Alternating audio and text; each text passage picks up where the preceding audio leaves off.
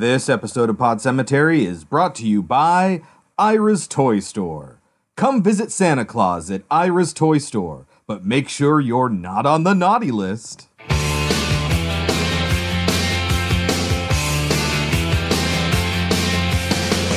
the October with the steamboats, ancient goblins and wallows come at the grand line making a sound. The smell of death is all around.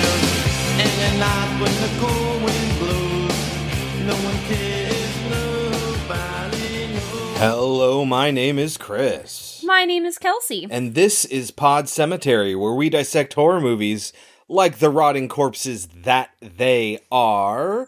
And it's our second Christmas week here on Pod Cemetery for the year 2020, such that it is, with 1987 Silent Night, Deadly Night Part 2 and 2019's Black Christmas. But before we get to the movies, Kelsey, how do we start the show? Horror trivia. Give me what you got. They're here. Name the movie. Poltergeist. Yeah. I didn't even do it in the voice, and you knew. Yeah. Well, I think that would have ev- that would have given it away even more. Okay, Kelsey. This is just something that I noticed was weird about this movie. In Silent Night Deadly Night Part 2, younger brother Ricky recounts his brother Billy's exploits in the original film. He claims the police mistakenly shot a deaf janitor in a Santa suit. But since we saw the original movie, we know that the deaf man in the Santa suit was actually who? Wasn't it a priest? It was a priest. Yes. Good job. yeah. I was like, I don't know why it just popped into my head that it was a priest. I don't know. Did they just like not watch? I mean, they had to have watched the first movie. I don't think they cared. like they really didn't care. I don't think they gave a shit about this movie. I, I don't think anyone did. I don't think anyone did. well, let's get right into it. Silent Night, Deadly Night Part 2 from 1987. Directed by Lee Harry, characters by Michael Hickey and Paul Caimi, story by Lee Harry, Joseph H. Earle, Dennis Patterson, Lawrence Appelbaum, and screenplay by Lee Harry and Joseph H. Earle. At first, I thought there were so many writing credits because they included the credits from the original movie, and nope, it took four separate people to write this movie wow. starring Eric Freeman, James Newman, and Elizabeth Cayton. Elizabeth Cayton was uh, Jennifer in this movie. She was also in Friday the 13th, Part 7. So we will, in a couple years, I guess, get to her again. Okay. What is Silent Night, Deadly Night Part 2 about? Ricky, the younger brother of the guy who went crazy in the first one, Punish. is telling the story of his brother, and then eventually we get to his story and why he's in jail. yeah, half this movie, just go back and listen to our episode on Silent Night, Deadly Night. Yeah. And that's half of this movie. Yeah. It is available for free with a subscription on Prime, Shudder, and Hoopla, with ads on Tubi and Pluto TV. You can rent it for as low as $2 on Google Play or YouTube. It's also available for $3 on Amazon, Fandango, Vudu, and Microsoft. Or you can buy it for as low as $7 on Google Play and YouTube and $8 on the others. Should people watch Silent Night, Deadly Night Part 2? No. No one should ever see this movie. I mean, even if you were like, well, if you want to know the context to Garbage Day, I always wanted to know the context. there is no car. Day. There's there is no context. No, he walks up to a guy who's taking out his garbage and says it's Garbage Day when he shoots him, like he's taking out the actual garbage. Yeah, there that's is- the entirety of the context. There is no other context going on. this is not a character that you've met. You don't know anything about this person. What you see on YouTube is what you get in the movie. don't watch this movie. you know, there is something absolutely endearing about it. If you're into it's a little campy and if you didn't watch the first one, don't worry, this will retell that entire fucking story. You know, you get it's like two birds with one stone and it's like if you know it's bad going into it, maybe actually watch it, I'd say. But no, if somebody was to ask me to recommend a Christmas horror movie, it would not be this one. No. No, absolutely not. Well, you can take our advice or leave it. When we get back, we will talk about 1987's Silent Night, Deadly Night, Part 2. He's back. It's the terrorizing sequel to the film that shocked a nation by breaking all the rules. It's Silent Night, Deadly Night, Part 2. Santa's back, and he's mighty miffed at the naughty nun who drove his demented brother on a murderous rampage that made headlines across the country. Now, step by step, weapon by weapon, victim by victim, Santa's gonna finish what his brothers started. So you better watch out. You better not pout, because Santa Claus is coming to your town, and he knows who's been naughty and who's been nice. Hold on tight for the sequel that'll chill you through your very soul. Silent Night, Deadly Night, Part 2. All right, Kelsey, get us started. How does Silent Night, Deadly Night Part 2 begin? We meet a doctor. What's his name? I just kept referring to him as the Doctor. Yeah. Dr. Henry Bloom, played by James Newman. He is coming in to interview Ricky. Again, the younger brother of the guy who went crazy in the first one. Yeah. Whose name is Billy. Why Ricky is in jail at this point, we don't know. Right. We know he did something bad, Yeah. and he's a little bit cuckoo. Yes. He's very obviously gone insane. And the guard knows that he's crazy. and, like, 100% does not trust him. tries to stay in the room, but the doctor won't let him. Uh huh. Which, yeah, the doctor's gonna die. But where that guard is gonna go, I don't know. Yeah. Because he's gonna get away at the end. I so don't care about this movie. I'm just gonna tell you right now. He gets away. he kills the doctor and this guard that we don't see once, but twice, Yep. who gets yelled at to leave the room twice. We never see again. Never see again. Where the fuck did he go? We see him three times in total because he's there at the very beginning, too. Right. But Yeah. you get what I mean. Yeah. Uh huh. So Ricky is being a snot nosed little brat to the doctor, but the doctor is also being an asshole and just being like, My time is very valuable. Yeah, he's a dickhead. But he does say, Your time is running out. I am your last chance. So again, we assume to get out of whatever it is that he has been accused of doing, Yeah. which we again do not know what that is yet. And that is when he asks him, Who killed your parents? And that is when we go back in time to the first movie. And we tell the whole first movie over again, like full scenes with brief, ever so brief commentary from Ricky and the doctor in between scenes, a little bit of narration, but we are just getting it's like, hey, you know, last time on Silent Night, Deadly Night, but I wrote down uh, at this point, the movie is more the original than itself. Uh, and mainly about his older brother and not him too. Like the doctor's going into the psychosis that the brother has for quite a long time because that's what the first movie was all about. right. And I wrote down when we get to that point, 40 minutes in, and we just finished wrapping up the first movie. Just about halfway through the movie. Yeah. Like, Jesus. It's not good, guys. After he explains that his parents were murdered by a Santa Claus, because that really is the story. yeah. Oh, can I just point out? Okay, so listen to our episode on Silent Night, Deadly Night. That's episode 63. So just check out that episode and you'll hear the entire story. We're going to skip all the recap of the first movie. We'll talk about the stuff that happens in between, though. Yes. So yeah, after he tells the story about how his parents were murdered, he asks him, "How could you remember that?" Because he is an infant. He's an infant. He is an infant when this happens, but he explains, "Well, my brother told me." He also says, "Well, I was there."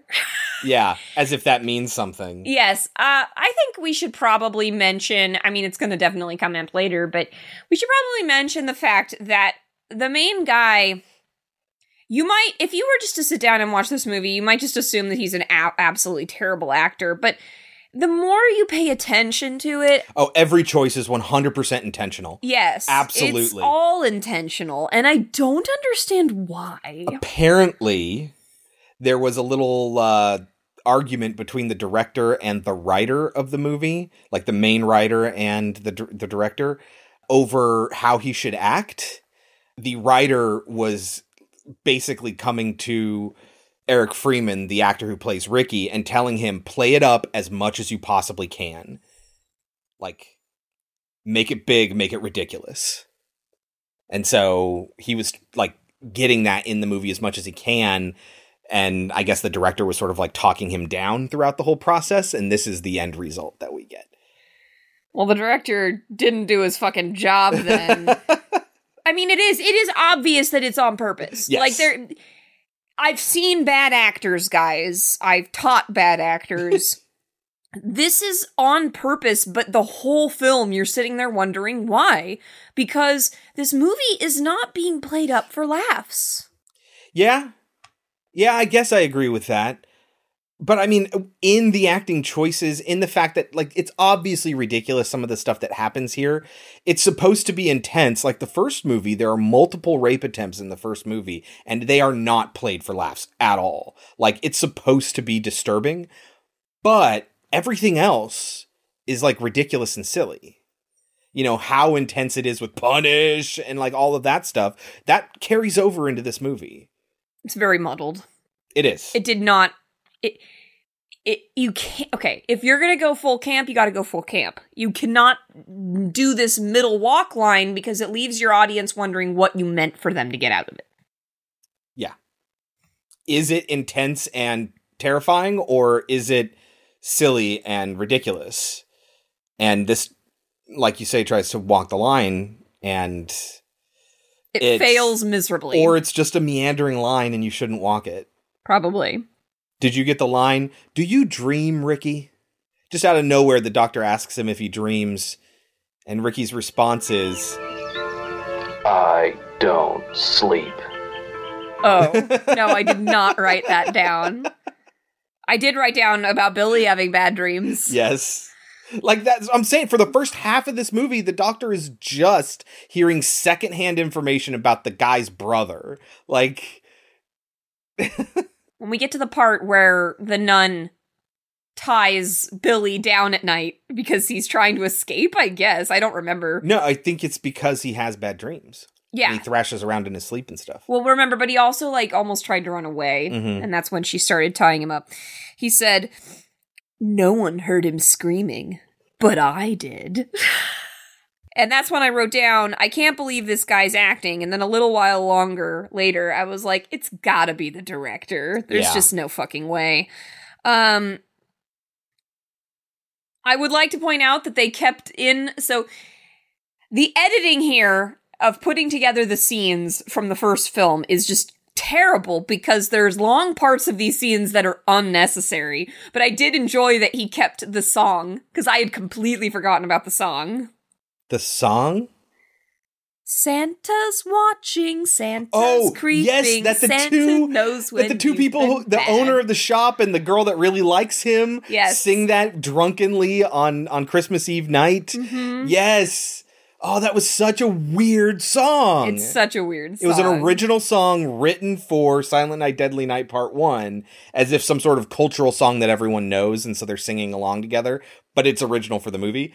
And yeah, it's so weird. completely forgot it existed. So I was very glad to be reminded of its Uh-huh. existence. Santa Christmas Eve is slowly fading. Can hear him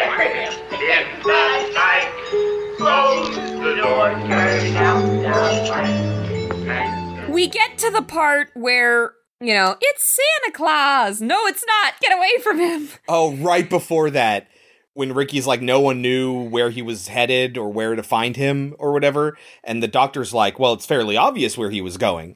He's going to the orphanage, right? Ricky's response is, really? Then maybe we're just jerking off here then, huh? so good. It's fairly obvious where he was going. Really? Well, maybe we're just jerking off here then. Huh? If you say so. so good. See what I mean when I say like if you know this is a bad movie going into it, there's little gems here in this movie. Not a lot. Just little teeny gems. yeah, not a lot. But so when they get to the part where they finally killed his brother. I wrote down the nuns make him go crazy. Is that is that Ricky or is that I Billy? have no idea what you're talking about. I don't know, but I wrote Jesus Christ this movie. Like, it's just like I can't I can't believe this is happening. The flashbacks aren't done yet, though, because now that the recap is done 40 minutes into the movie, we now get to hear about Ricky's story leading up to why he's he is where he is now. And that's gonna be most thankfully- of the rest of the movie. This is gonna go real fast, guys, because there ain't a lot of substance to it. No, there isn't. He gets adopted by like really nice people. Uh huh. But because he's like disturbed every time he sees red cloth or red satin or whatever it is, he goes into like a fugue state. And so they bring him back to the orphanage, and the orphanage is like, yeah, that's exactly why he needs you guys. And he so, needs us. yeah, that's what sh- the mom says now. Like, oh, he needs us. And so they take him back home again. So then we get a jump in time to when he's 15, and the guy who plays him at 15 is like 30. Okay, no, he's not 30. That is that is Darrel Guilbeau. He plays the 15 year old version of Ricky, and he was 24 at the time of filming. He certainly does not look 15. Eric Freeman, who's supposed to be 18, our main character. They used two actors between 15 and 18? Yes, and the 18 year old actor, Eric Freeman, like the main actor, was 21. So his 15 year old actor, who's supposed to be three years younger than him, is actually three years older than him. See what I mean? Nobody gave a shit about it. Nobody this gave a shit. Nobody I mean, gave a shit. Darrel Guilbeau, who plays the 15 year old one, he he looks young. Does he? No, he looks like small. You know what I mean? Like that. He looks like he looks like a like a 19 year old kid who's like a young Republican type. You know what I mean? You know, wears suits to high school and stuff like that. Like he looks like that kind of guy. We disagree. I thought he was gonna. I thought he was like 30 when I saw him. but so when he's 15, this is the weirdest scene. When he's 15 years old, his adoptive dad dies. I don't know why that's even included in here. It has nothing to do with the story. Mhm.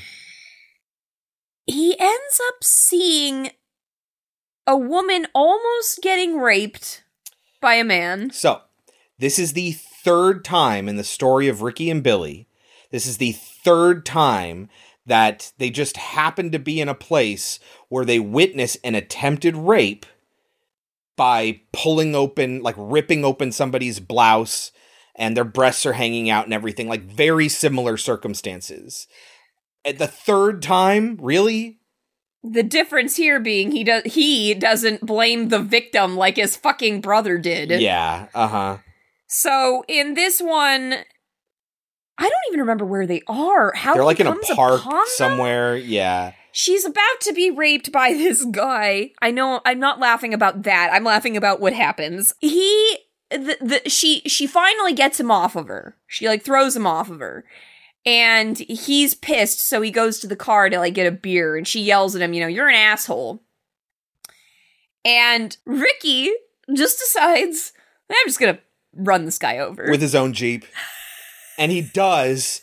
And this woman is close enough to see something weird's going on with the Jeep up there. And so she gets closer as Ricky gets out of the Jeep and he walks away and she's just staring at him, having seen what happened.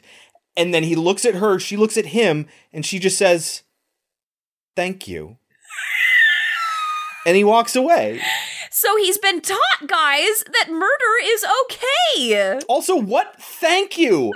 Don't you realize it's gonna look like you did it? Yeah, exactly. It's gonna look like you murdered that dude, but like, it's hilarious. Just like I just witnessed a murder, but you know what? Like I tried to rape me, so fuck him. like I don't know what I would do in that situation. I don't know if I would be like, oh fuck, and run away, or like call the cops, or if I would say thank you. I don't know. I wouldn't walk up to him. I would hide. I wrote down thank you with a with a question mark and an exclamation point. Like, what? Thank you. So now cut to 18 and now he has a job. I guess he hasn't murdered anybody in three years. No, I guess not. So now he's 18 and he has Oh, the doctor job. does comment about how he didn't know about that murder. that Ricky kind of let this one slip. I see. so at 18, he gets a job where he like works. He he takes out the trash or something. So he goes out into this alleyway and sees like a mobster beating another guy up Uh huh. and talking about how much he enjoys beating the guy up, even if the guy can pay him. He's like, I hope you can't pay so I can do this again. Yeah. And so Ricky takes it upon himself to just murder that dude. With an umbrella. Yes.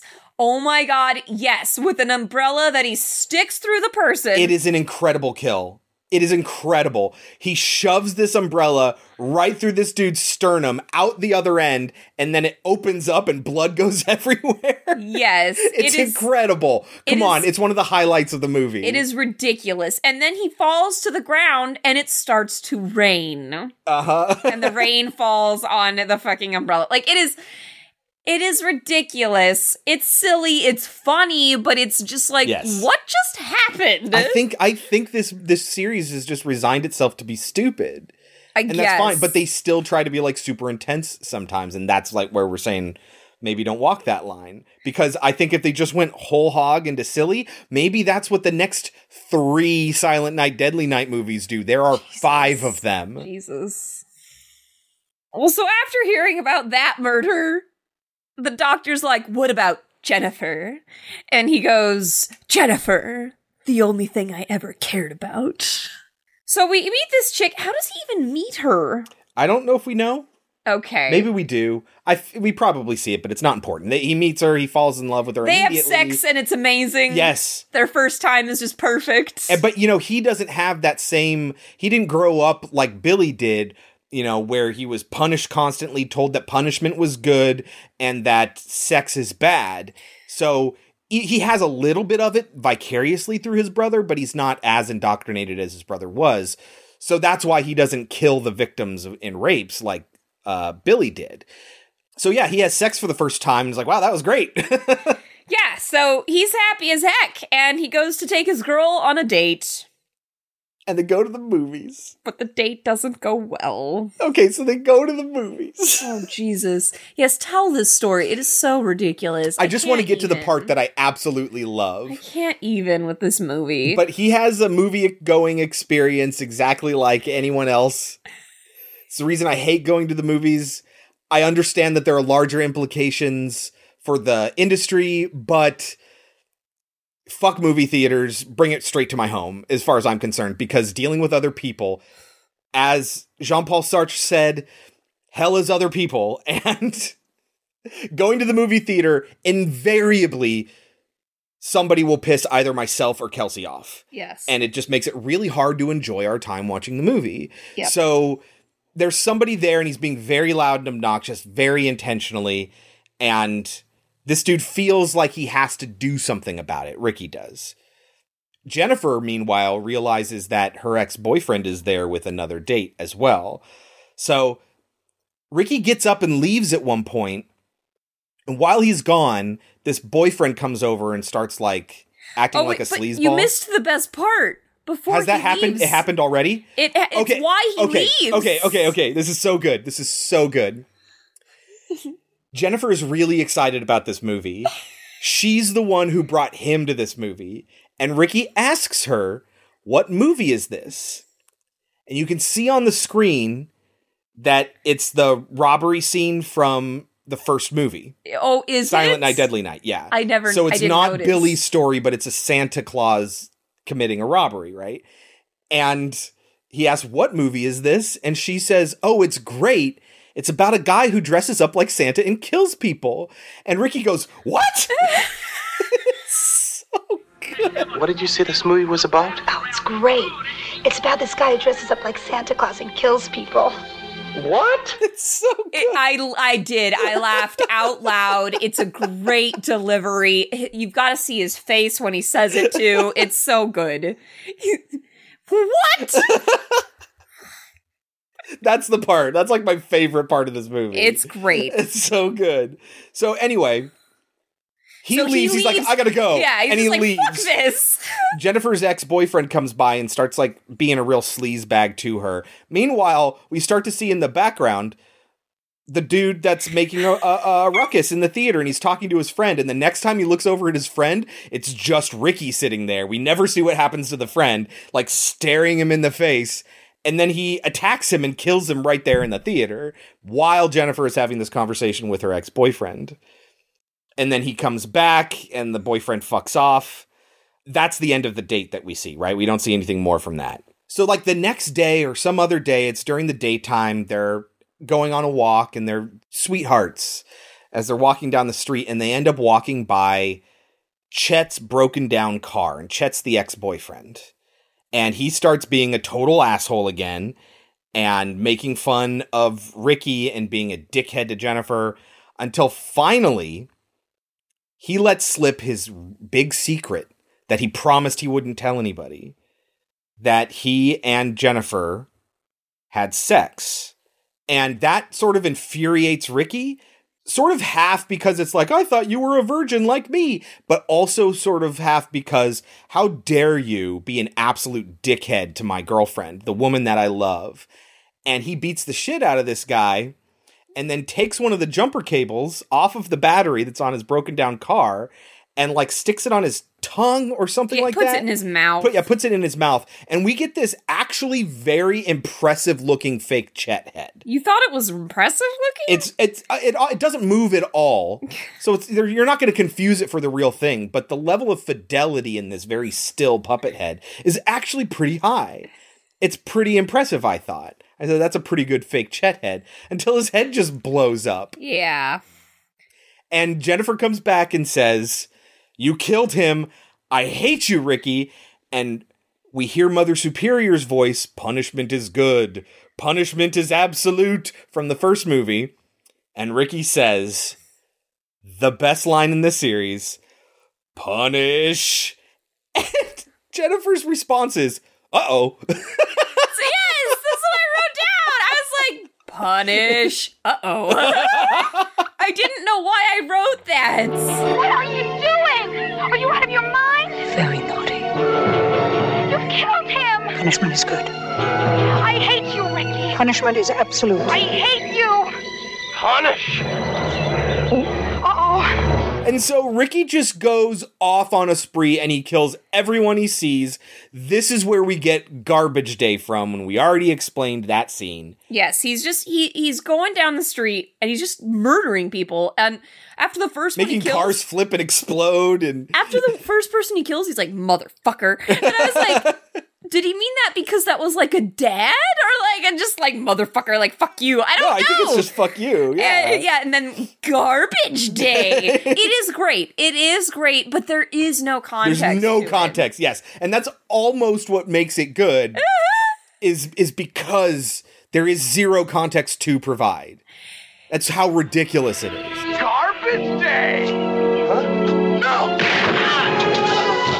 He runs into a little girl on her bike, but he decides not to kill her because she says Excuse me, mister. That's okay. she was polite. Yep, she was polite, and so he lets her go on her way. He's all about punishment now. He's become his brother at this point, and he goes on a killing spree until the cops take him down. Well, he also makes a car set on fire, and, Well, that's what I'm saying. He, he blows a car up. and he says bingo. Yes. Just like in Christmas Vacation. Uh huh. Bingo. Which actually came after this. Oh, really? This is 87. Isn't Christmas Vacation like 89? I thought Christmas Vacation was mid 80s. Let me see. But no, that wouldn't make sense. Because Vacation and European Vacation came out before it. It is 89. There you go. Yeah.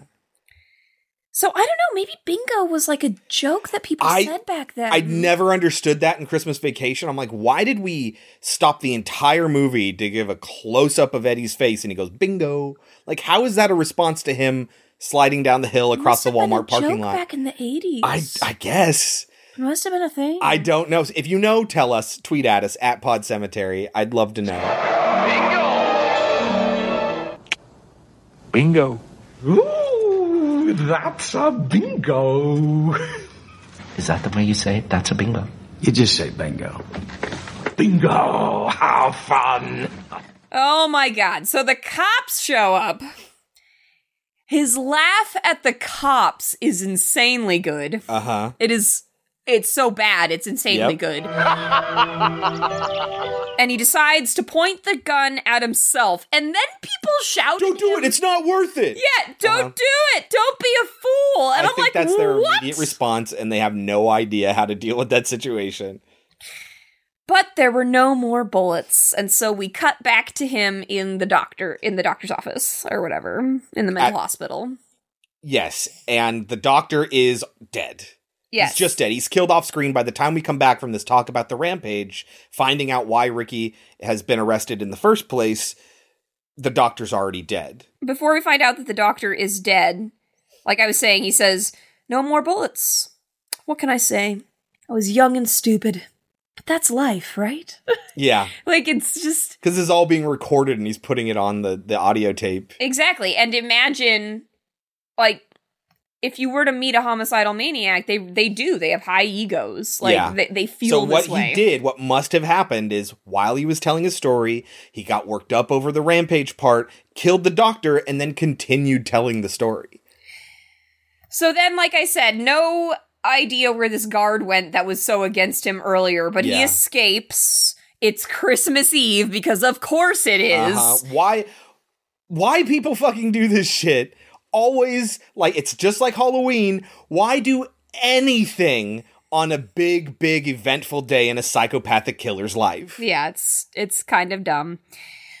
But he finally goes to give that nun what for. Mother Superior. It's about She's time. retired, but she still spends her time in her habit at her home. Yes. Which is weird. and she ha-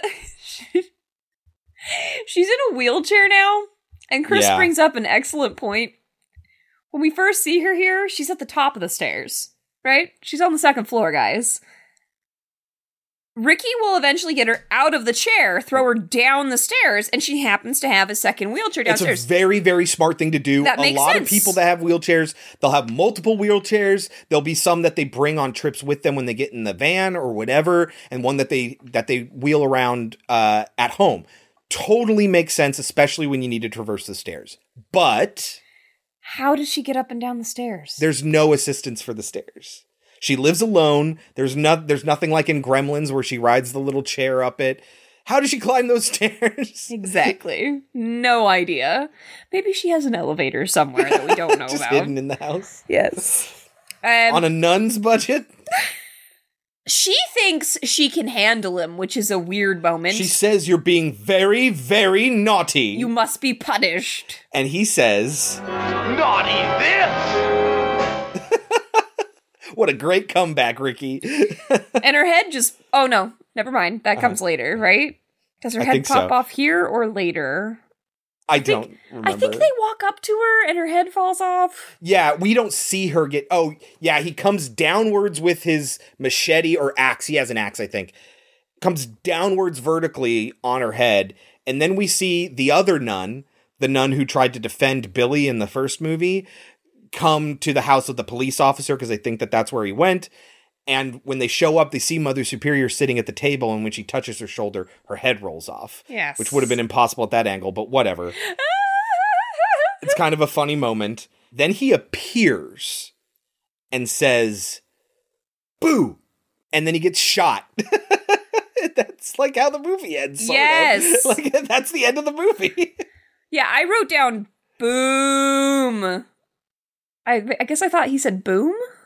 Maybe, or or you wrote boo and it auto-corrected to boom. I don't know. I don't know. I don't know. But yeah, then he gets shot out the window.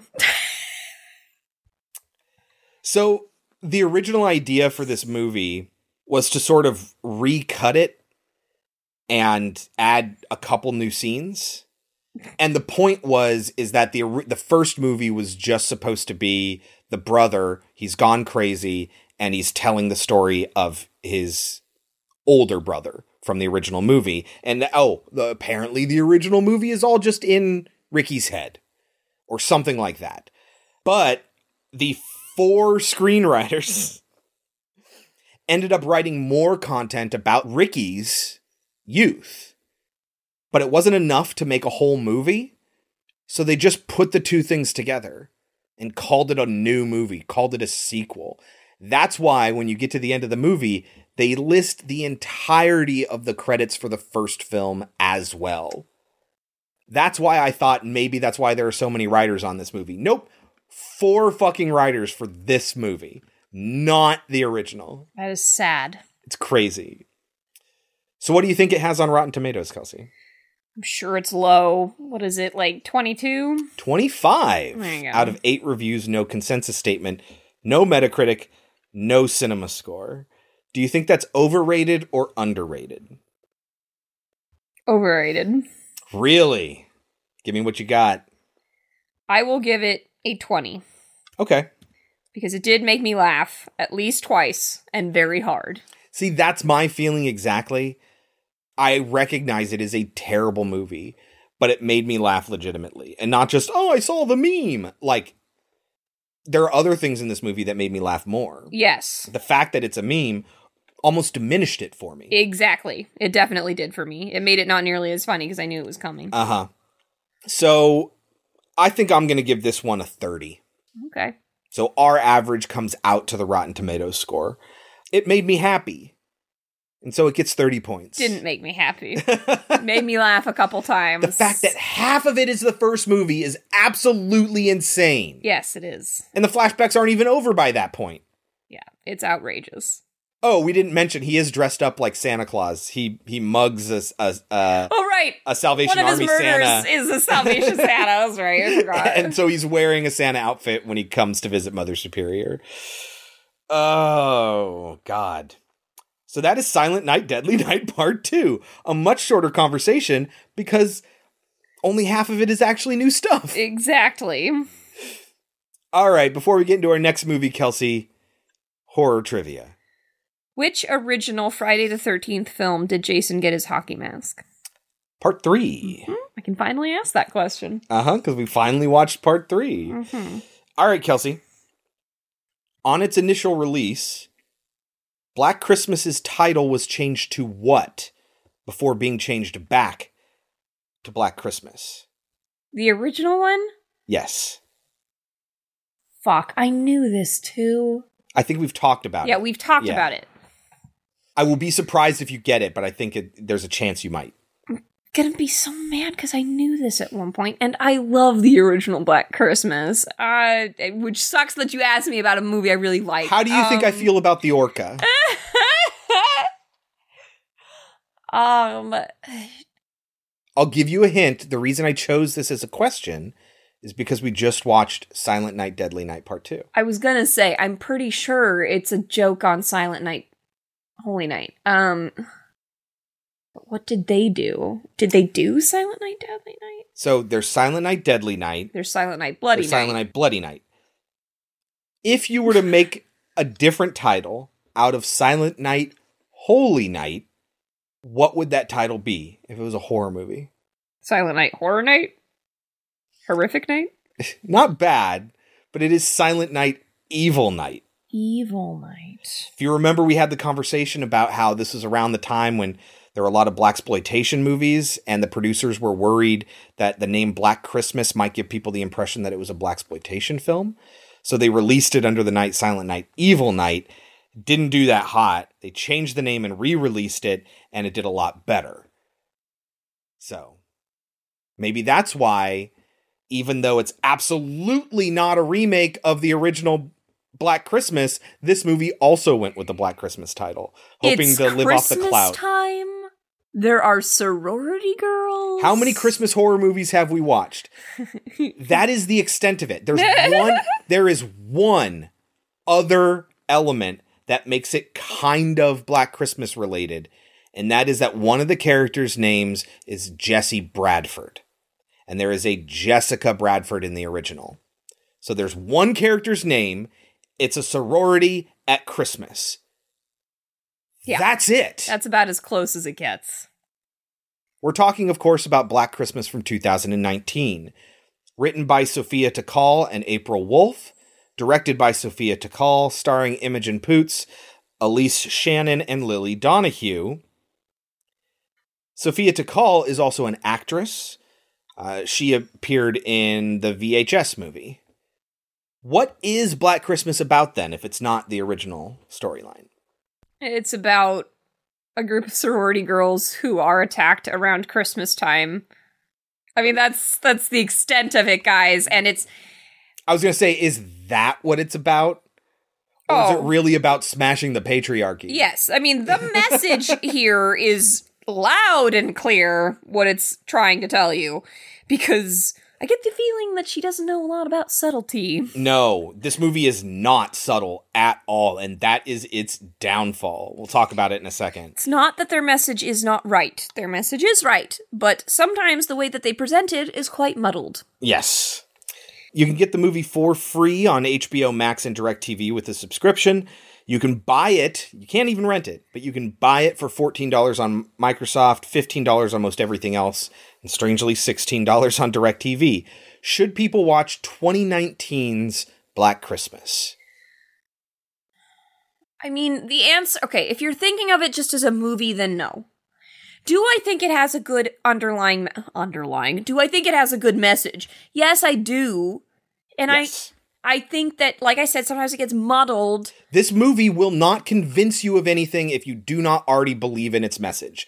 I guess that's so. its biggest That's downfall. That's so true. either you already believe in the message and it's hitting you over the head so fucking hard that it's not worth watching, or you don't believe in the message and you're gonna fucking hate it because it's certainly not gonna convince you of it. I just don't want to I don't I this is my problem too. Put down a movie Exactly. that is making a point is- that I agree with. It is a feminist movie made by women, and that should be celebrated. But what they made was garbage. It's- It's not It's a good Terrible. movie, but I can't. It's hard for me to say that. I know.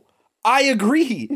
like every one of my comments is basically, I mean, I get their point and I agree, but like that's like every one of my comments. It's really the word, the phrases I would use to describe it are ham fisted and heavy handed. That's what this movie is. It is not about the story, and that's its problem.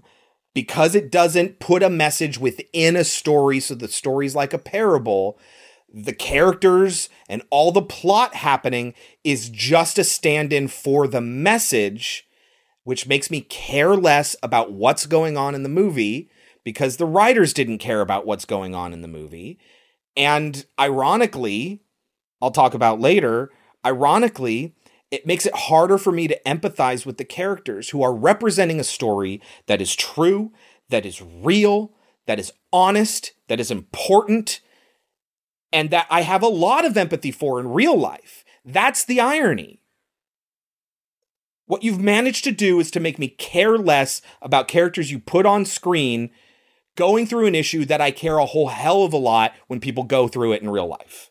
How you accomplish that, I do not know. Yeah, it's guys. It's gonna be really hard for me to talk about this one Yeah. because there's just so many things. Like And I content to- warning, like I If- want to separate my feelings about this as just a film versus what it's trying to say. And it's going to be very difficult for me I to think do. I think you can separate them and talk about both. That you can say that, oh, here's what I think about the message and the point it's trying to get across. But in terms of a film, it's real bad. Yeah. Content warning, content warning, content warning. If you ever went through anything that is related to like rape and rape culture and gaslighting of women and any of that, and that is a sort of like triggering topic for you, stay the fuck away. if that is a triggering topic for you. If you want to see people like rise above that and get symbolic revenge, Symbolic. well, because everything in this movie is a symbol. That's all Is it it? is. That's all it is. It's not symbolic if it's on the screen. I know. It's guys. Guys, guys, there is a thing in the movie that is a stand in for literal toxic masculinity and is it is a black sludge. I'm not kidding when I say how fucking heavy-handed the metaphors are in this movie. Again, I don't know that they qualify as metaphors. Right. I see your point. you can take our advice or leave it. But when we get back, we will talk about 2019's Black Christmas. There's someone in the house.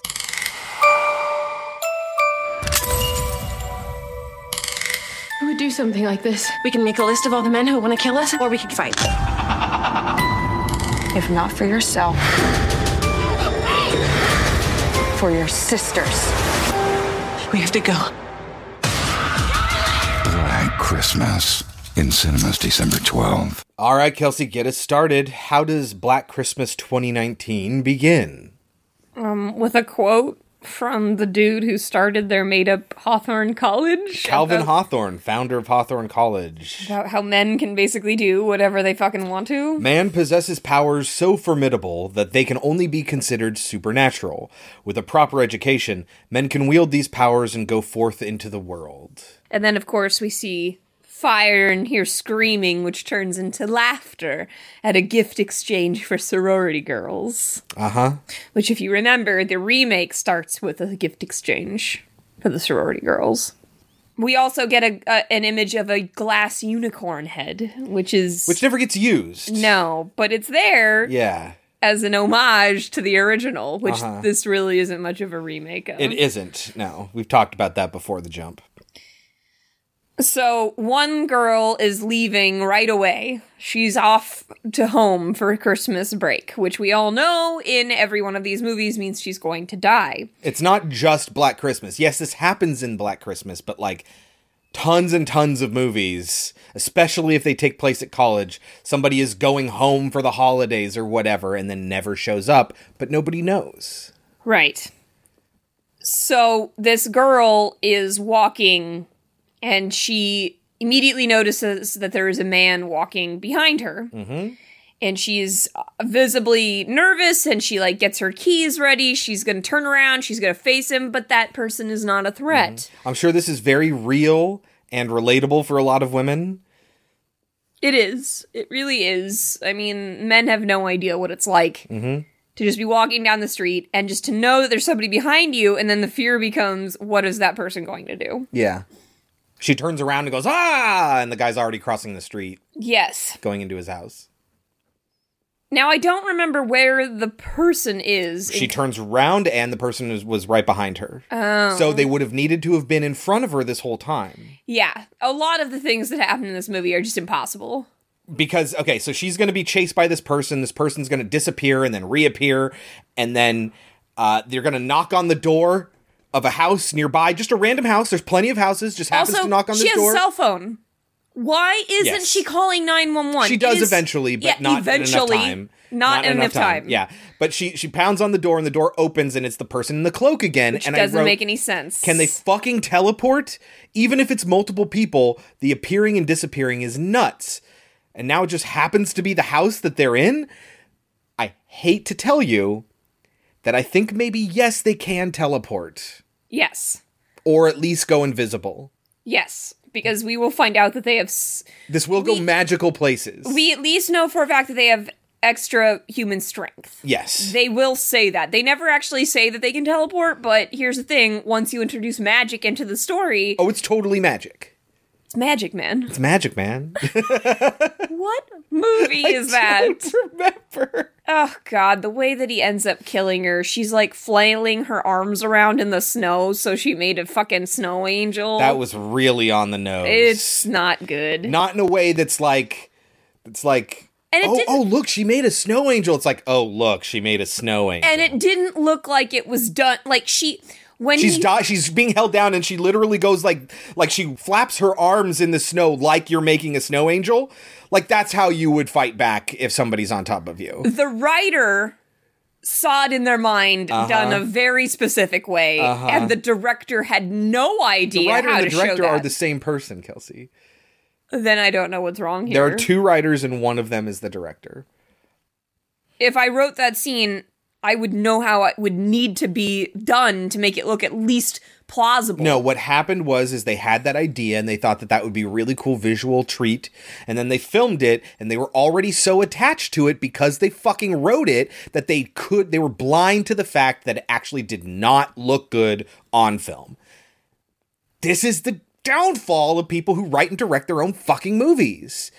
Plenty of people get it done very successfully. It's not impossible, but so many times it's so incredibly obvious when they can't kill their own darlings because they're both the writer and the director. Then we get to meet the other sorority sisters, and it's really unimportant, so we can kind of skip all this. But it's relatable. all you're getting out of it is that these women care about each other and that they're going to help one another out. It's a little real. Like the social interactions in this movie, I feel like that's something that the movie really like pegs. Like it hits it on the mark. Yes, they feel real, but none of it matters. Yes. None of these relationships matters. It's so just they're they're sisters. yeah, they you are know? sisters and they support each other. That's Uh-huh. that's what you're getting out of it. I need a diva cup. You gotta can I use your diva cup?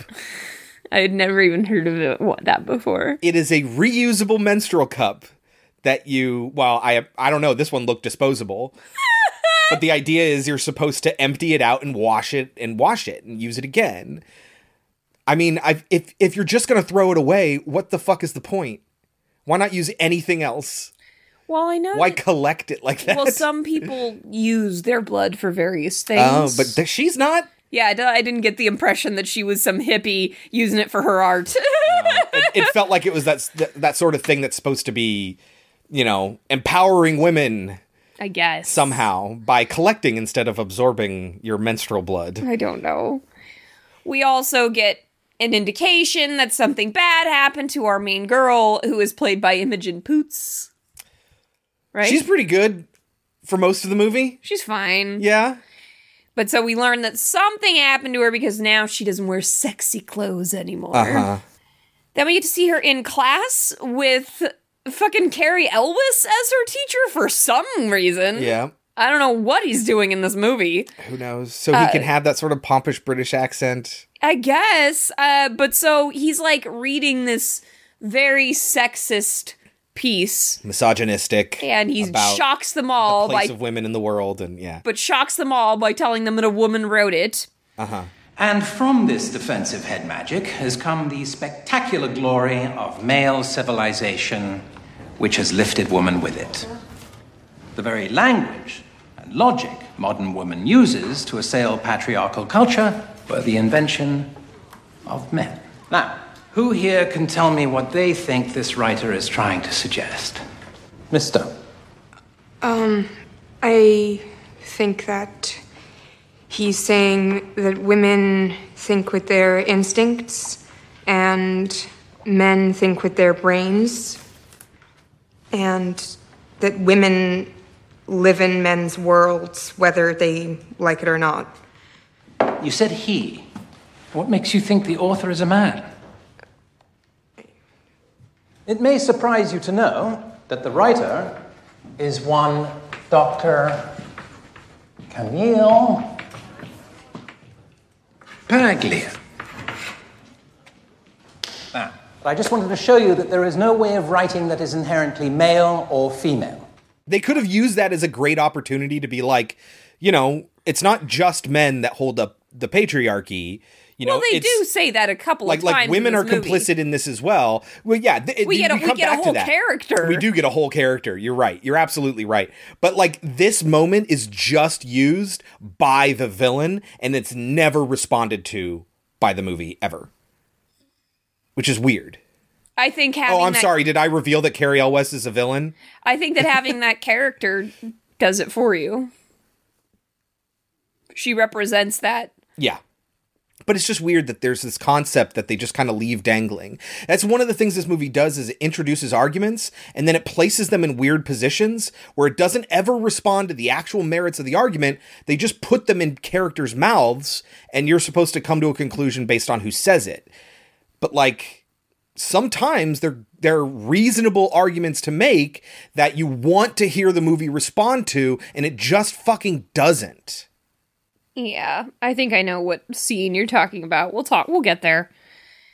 But so we find out that her best friend, one of her sorority sisters, has started a petition to get him to change his Curriculum. curriculum Because because it's nothing but white men. yes, Straight white men. Yes. And they're talking about, you know, the the age-old argument of so because we want to include other people, does that mean that we don't do what we deemed the classics in the in the past? And the the solution is so simple. You just add. Yeah. You don't take away. You don't have to take away. Mhm. You can just add. Like I it, it's a weird argument to make. Well, what about the classics? Well, we can still have the classics. Yeah, but the argument that the movie uses is yeah, and who decides what the classics are? Right. A bunch of straight white men. Exactly. Yeah. Uh, Yeah, and like I'm not going to say that all the things that he's teaching are not good, but I am uh, but I agree with her that we should have Yeah. other perspectives, but mix them together. You're not going to get anywhere by taking one away. Uh-huh. You're only going to stop progress if you take one away. Anyway, so now he's holding that against all the sorority girls from that sorority basically. Yeah. Oh, and we also find out here that because of her friend, they took the bust down of the dude who started the Hawthorne College because he was also a sexist person. But I'm kind of like, Well, he's racist and sexist and well, yeah. but if he's so racist and sexist, why did you go to that college? because it's a good college and they shouldn't be forced to go somewhere else just because the person who founded it was a dickhead. Okay. All right. We then get to meet, what is his name? Caleb Eberhardt, who plays Landon. That name sounds really familiar. Have we seen him in any anything? I had never seen him before. He was in The Post. Yeah, no, this is like his first real big named character in a movie, it looks like. But so Landon is just immediately into her and she is immediately into him. But again, she has issues, so she's not going to jump on that right away. Uh huh. I was under the impression that he was going to do nice guy syndrome, but he doesn't. Nope, the movie doesn't do that. I mean, it kind of it kind of addresses how you know the actual good guys out there can be co-opted by the norms of male society. Like it does try to address that through its magical. But that's the problem is that you made it magical, and Uh-huh. so now no one's responsible for their actions.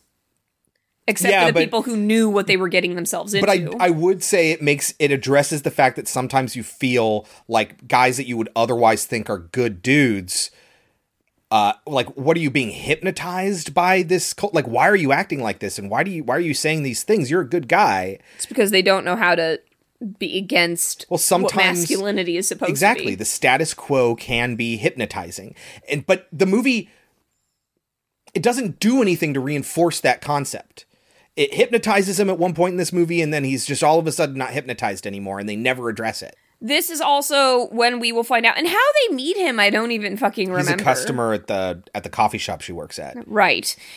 And during this time, we will find out that she was raped by a guy at a frat. Who had since graduated. Yes, and when she, what we'll find out later is when she went to the cops, they didn't believe her, Mm-hmm. which is a totally believable story. Absolutely. This is very much a stand-in for the Brock Turner case, but it is also representative of similar cases that happen all the time throughout the country and throughout other countries. Like it's a it's a huge epidemic of the, you know, sort of college rape crisis. We saw it when we saw Happy Death Day. We commented that was the part of the movie that we liked the least in a movie that we otherwise really enjoyed is when the dude comes in, sees a guy on top of a girl who is struggling and asking for help, and all he does is, "Oh, sorry," and he leaves. And he Mm. doesn't do anything to stop it. Like so this is it's a very real thing that that movies comment on, and it makes sense that this is in this movie. But so, I mean, all of this, like, the, we've been getting a little bit of understanding that they're all in anticipation of some sort of performance that they're going to put on. And they're very hush hush about what this performance is. And for a while, you're very confused as to why they would do a sexy dance number in front of the frat guys. And, like, that's kind of weighing on you for a while until you finally see it and see what the plan is. And looking back on it now, I feel stupid for th- for wondering about it, but they just give you no indication of what it's going to be like until it happens. Yeah, and there's this moment where okay, so one of their friends almost gets raped until Imogen Poots walks in. And that makes no sense when you find out what's happening with that character later. yeah. Um it was hard for me to keep track of the characters to be honest. Well, this is the the one that Okay. she saves uh-huh. Is the one who's their downfall. So this scene makes no sense at the end of the film. Well, I think it does because you're also like you can consider these women who uphold the patriarchy to, to also, you know, yes, they're villains, but they're also victims at the same time. And so I think it just reinforces that concept. But anyway, and uh, but she's so drunk that she needs to go home. So now Imogen Poots has to stand in for her. Riley is her name. Uh, has to stand in for her in this musical number. And at first, she freezes on stage when she sees her rapist in the audience. Well, hold on. There's a couple things that happen before they get on Okay. stage that we need to talk about. I just want to say before we get to that part, she's looking for her friend who is drunk. And what does she see? Do you remember? Oh, yeah, she just opens a random door and there's a fucking cult ceremony going on. Why they wouldn't lock the door, why it would be going on in the middle of a party that they're hosting. I know, it doesn't make any sense. But so- why this frat would allow this sorority to go on stage at their party in the fucking first place when everyone knows what their priorities are. Like, what the? F- like, none of that makes sense. Mm-hmm. Yeah, agreed. But so what she sees is they've got the bust that they took down, Uh-huh. which should already anger her, but it Uh-huh. doesn't. They see that it's th- they are telling the the pledges the founder compels you, and they're putting some sort of black shit on them. They put like a little cross on their forehead or whatever. Yeah. But when it she touches it, when she touches it, nothing happens to her because it only affects men. Yeah, well, it gets on her hands because she touches the doorknob or whatever. Okay, so now tell us what happens on stage. So she freezes on stage, like I said, because she sees her rapist in the audience and he's smiling at her like a jackass. And you just want to punch him in the face. Everyone's like trying to push her into into like, come on, get on with this performance. We've started. It's very mean girls. Yes. Where they're dressed in like these sexy Mrs. Claus outfits. Yes. And putting on a four person performance. It's supposed to apparently be a direct reference to Mean Girls. Obviously. Yeah, somebody said that it's an indictment of Mean Girls, sort of girl on girl crime. I don't. I, I think. Pe- I'll get into this later, but I think people misunderstand Sophia Takal's uh, point of view. In all these interviews, she brings up Black Christmas and its misogyny and Mean Girls and its girl on girl crime, in quotes, that's what she calls it, and they think that she doesn't like those movies for those reasons. I don't think that's the case. I think, like I said before, she she sees the villain as misogyny in Black Christmas, and that Black Christmas is actually anti-misogyny. So no, she doesn't dislike it. And Mean Girls is anti-girl on girl crime, but she's talking about the girl on girl crime we see in Mean Girls. And so, like, it's not that she doesn't like them; it's not an indictment of Mean Girls. I think it's just a reference to it. But anyway, she starts to sing, and then she's singing about things that are like super serious, and you think that, oh my god, she's getting up the courage to tell off all these horrible men, including her rapist, and she's doing it live on stage, and, And you're she's getting ad libbing. and you're getting irritated because you're like, there's no way she could come up with this on the fucking spot. And But then she's you not. realize it was scripted that way. Up in the frat house, me and you. And you know what I'm there to do? We're drinking and kissing. What comes next? You and I have SCX. I didn't know. Ho, ho, ho. I didn't know. Yes, up in the frat house, one true fact. And that is that I got attacked. Up in the frat house, shit went down. And I'm telling everyone in town, I didn't lead you on for goodness sake. I couldn't have cause I wasn't awake. Ho, ho, ho. I didn't know. Ho, ho, ho. I didn't know. Yes, up in the frat house, click, click, click. What you guys do in here is sick. Protecting you, No, he said, she said, what was true? Don't say that this was my fault, cause what you did is called assault. Ho, ho, ho! I didn't know. Ho, ho, ho. I didn't know. Yes, up in the frat house. Click, click, click. You slip me a roofie and then you're dead. This was all a plan, except that it wasn't supposed to be Imogen Poots up on stage. Yeah, uh-huh. It was supposed to be the other chick, which again doesn't make any fucking sense. Well, I guess the question maybe she was converted during this pro like in the two or three days this takes place in. Who knows? No, it couldn't be because Yeah. they had already had all the oh shit yeah, from the uh-huh. girls. That's right. You're right. I don't know. I don't understand it. And then we get a really just on the nose. Maybe that'll teach him not to rape girls. Maybe that'll teach Brian Huntley not to rape another girl.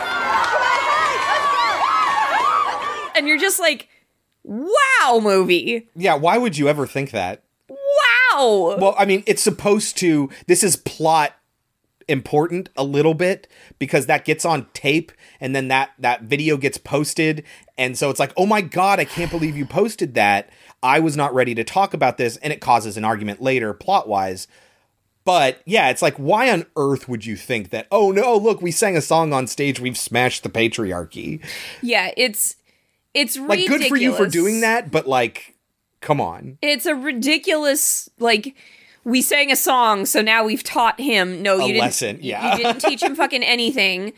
Also, I love that. I mean, I, I get that in the moment she says his name, so it's specifically calling him out. Yeah. but it's like anybody who saw that knew what it was about. yeah What do you?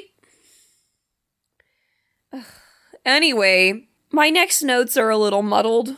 I think we hear like the we hear the frat guys saying like the time is near or something. They tell them that. And they the girls start to get a little bit nervous because Imogen Poots like notices that things are different around the house or something and she's like I think that they're they've been in our house. I think that they are well yeah things are starting to go missing yeah. Mm. And she's like, I think they're planning a prank, and I think we need to be worried about it. Also, earlier in the film, somebody mentioned that the Santa that goes off whenever you walk by it went off at like 4 a.m., which Ah. nobody was worried about, which you definitely should be fucking worried about. But they do have a cat, and the cat will Now, I probably would have been like, "What's going on?" and then not seen anybody, and then go back to bed. and the cat will lead to a similar death to the first film. So instead of having their Yes. den mother looking for the cat, it's a sorority sister looking for the cat. The cat's name is also very similar. It's Claudette instead of Uh, Claude. Claude, yeah, Because uh-huh. it needs to be a female. Uh huh. The cat has to be a girl too. Yes. Otherwise, the movie can't make its point. Right. But so she's looking for Claudette. So the cat will lead to a scene that is very close to the original film. So unli- uh, unlike it being the den mother who was searching for Claude in the first film, this time it's a sorority girl searching for Claudette in a scene sta- taken straight out of Exorcist 3, which is funny because I've never even seen Exorcist 3 this dude walks out. Now he doesn't have shears. He does have Christmas lights, which makes it Black Christmas themed, I suppose. Uh-huh. But it looks like it's taken straight out of Exorcist 3, where he just walks out with his arms open. Yeah. Uh huh. And of course, they're all wearing these hooded robes. Yes. So that adds to it as well. But it's around this time that Imogen becomes aware that some of her friends are not making it home.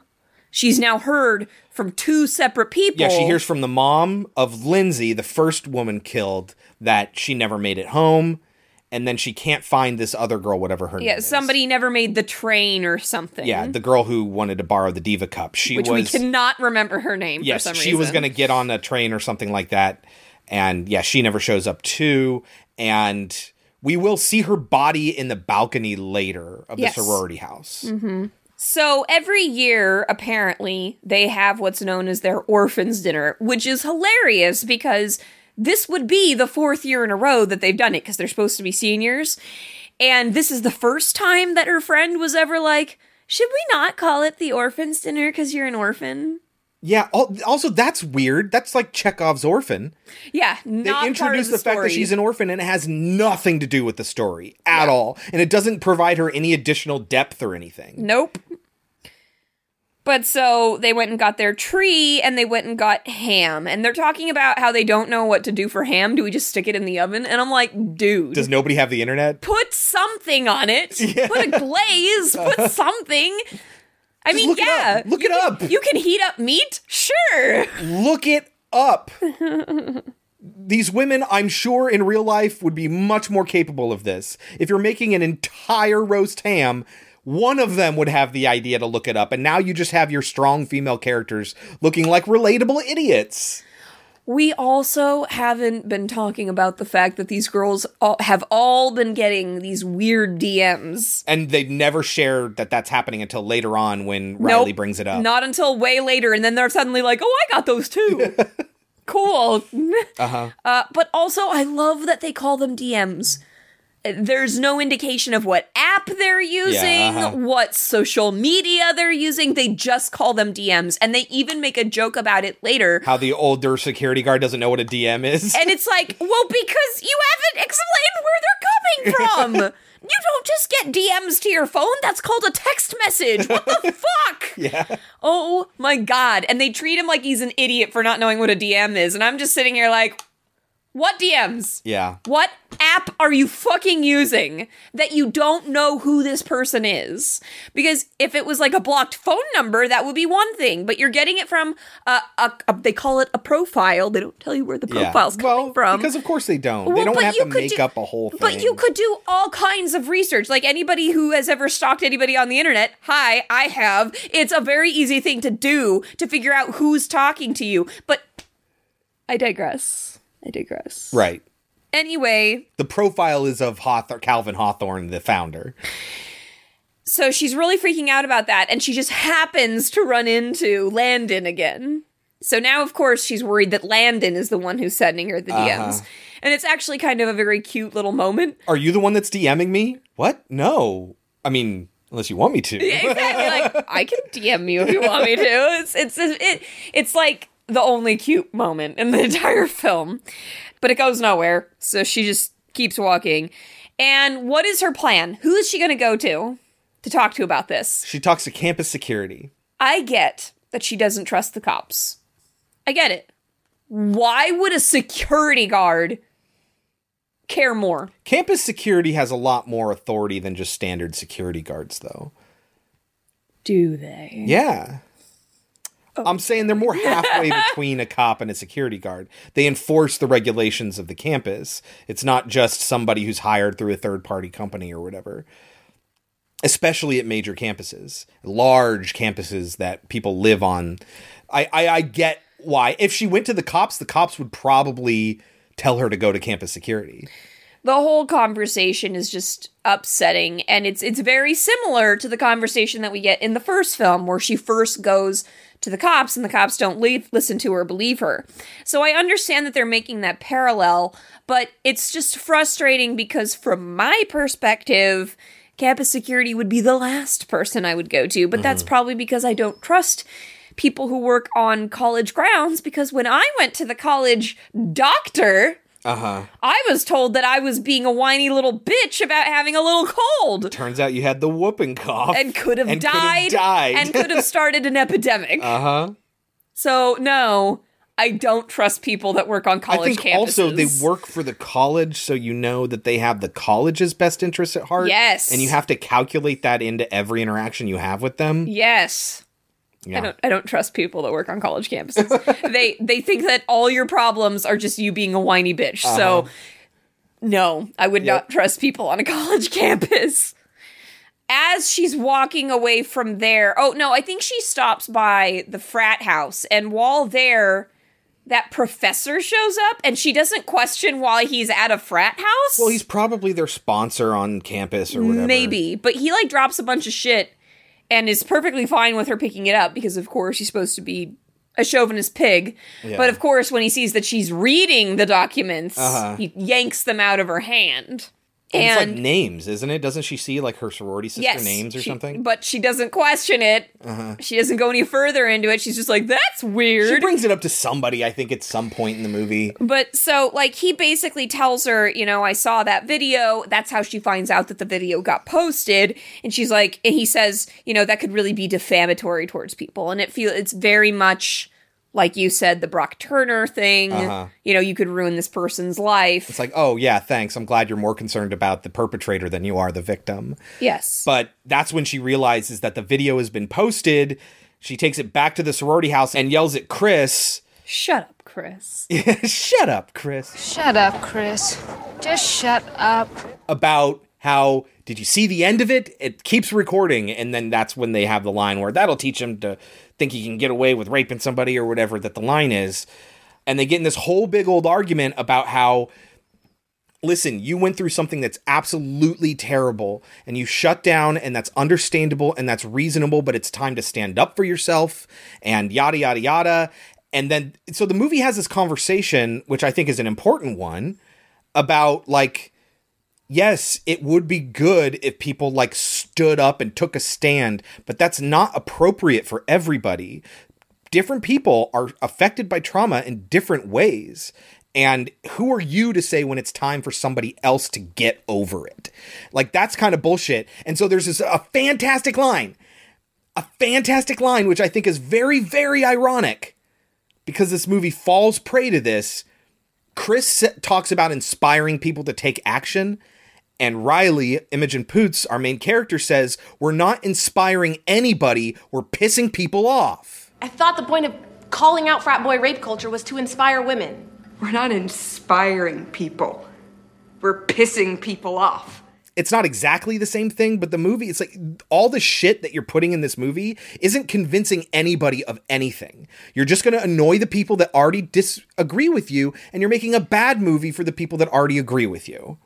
Right, but at the end, they make the argument of I should have been fighting the whole You're time. right. You were right. You're right. And so the point that they're Oh, making is it doesn't matter how many people you piss off, you need to get the truth out there. And that's important. But the fact that it's trying to say that if you are hurt by something and you don't feel comfortable standing up and speaking out, that you're wrong.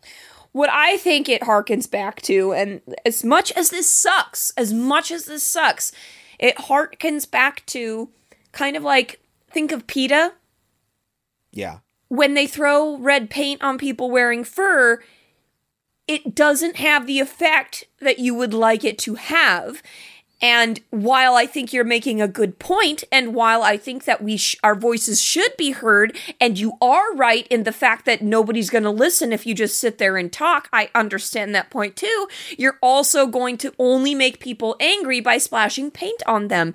And so the question is, what do you do? And the answer is there is no correct answer. So I think that ultimately their point is supposed to be it doesn't matter how many people we piss off, we need to get this point out there, which I agree with. Sure. Except that they, of course, had to have this screaming match when their friend is being murdered. And because they're having this conversation, they don't hear that their friend is being murdered. And I'm just like, you know what, director?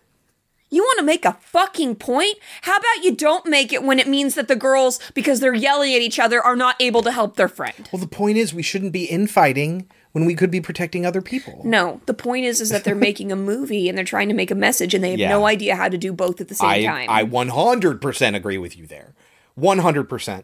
This is also the moment where Marty's boyfriend, so there is a Marty, yeah, we haven't been talking about the boyfriend, and we we need to because he he is there 100% of the time. He is having he's going to have an important moment here, so we need to talk about him. So he looks like he's in pain at some point during this argument. actually, throughout the movie, he's Yeah. been having headaches. They've Yeah. been talking about it throughout the film. But he's, you know, he's that one guy friend in the group of girls where the one of the girls that's what I'm saying, one of the girls has a boyfriend and the boyfriend's just always there with his girlfriend and all of her friends. And Everyone knows a scenario like this. yes, and it's cute because he considers them all like Yeah, they're his friends they, too. they are like his sisters. Yeah. So like, there's a point in the movie where he gets really upset and tries to defend them. It, it goes to shit, but right. it's a cute moment, and we all have had a friend who have had a boyfriend who was actually good and kind Uh-huh. and cared about women, and that was really nice to have them around all the time. And but I feel like my husband is that person, although my husband doesn't like to hang out with my friends. Uh, There are a lot of your friends I really like to hang out with, and I'm not going to go any more specific than that.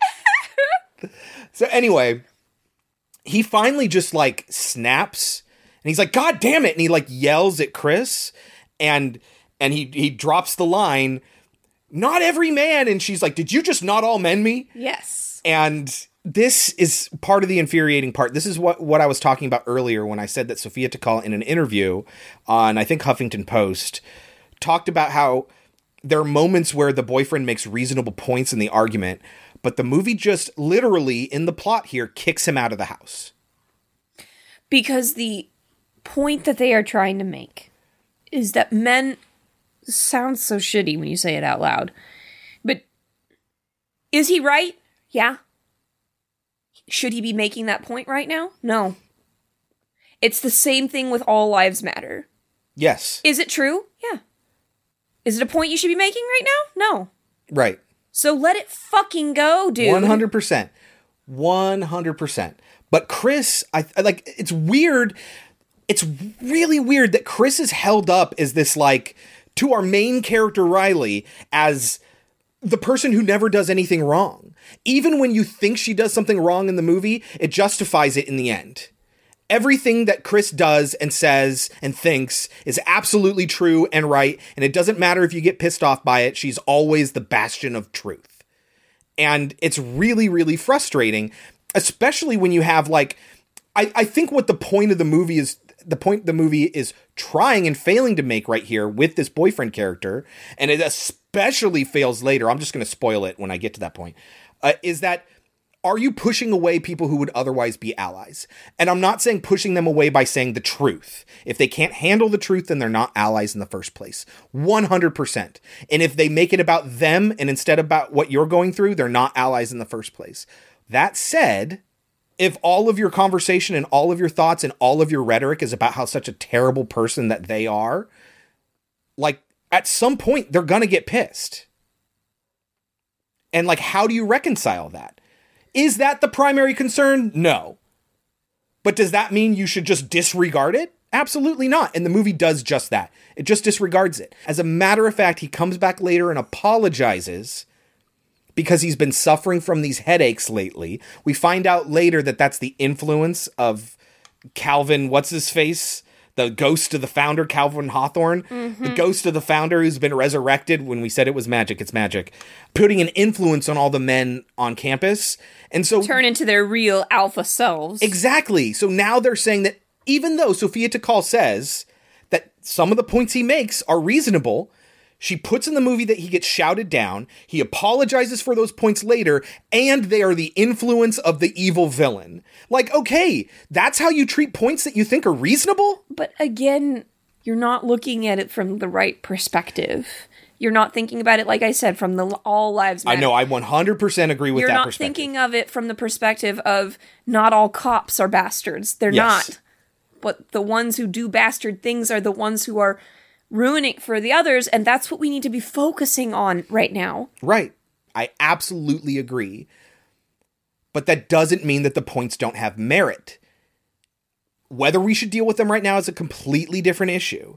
What the movie does is it undermines those points and says that they are the points of view of villains. It straight up says that. Because it's trying to say that you shouldn't be thinking that way. But the movie doesn't say that. It does not say it says that did you just all men me right now? And it makes you kind of like did you just completely disregard the argument? But if she was a real care, if she was a real person, that is what her response would be. Yes. that's the way that person But would think. that's the person that is held up as this all-seeing light and honesty and truth, and you should believe everything because that she if says. there aren't people like that, then there will always be the women that say you're right, not all men, and then we'll shut the fuck up. then the movie should have talked about that. But it doesn't. What I'm saying think is it does. What I'm saying is is that exactly the same thing you're saying is that the movie has a lot of great points that I agree with and it just fails to juggle that and making a compelling movie at the same time. Yes. And I think it was trying to make a compelling movie here which got in the way of the points it's trying to make. Maybe.